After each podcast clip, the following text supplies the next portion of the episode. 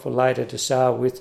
They were great friends, and uh, Viv was to sail Sharpies and um, Bruce skiffs, and, and that's as our as we developed in our sailing, we either went over on onto Sharpies or to skiffs. So um, you know, it was just wonderful days to be What- brought what was, up. What was the river like? Was there jellyfish in those days? Well, there weren't many at the time. There were mainly the white jellyfish. There was um, a few of the manawaras, Portuguese manawaras we would call them, but not a lot. And strange to say, there weren't many blowfish around in those days. But uh, as my good friend Jimmy O'Reilly would tell me, he, he worked down on the wharf with my father, that you'd see um, school after school of northwest blowfish coming around the mole and up through the harbour.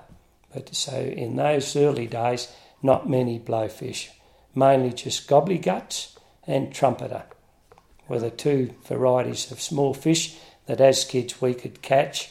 Um, tailor were a plentiful in in the river, and likewise mullet, and they were netted. And um, my wife's uh, uncle Herbie, who um, his son Charlie Smith still run. Uh, I think he might have retired from plumbing, but Charlie still has the plumbing sign in his, the front of his um, house in Monument Street, and. Uh, Herbie, he, his father used to sell, go and net fish and sell them down at Cottesloe to the fish shop.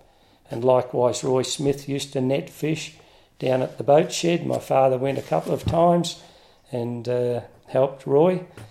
Um, the other fisherman was Tommy Matson, who had a little uh, tent uh, or humpy around near the Coombe, and he had a freshwater spring.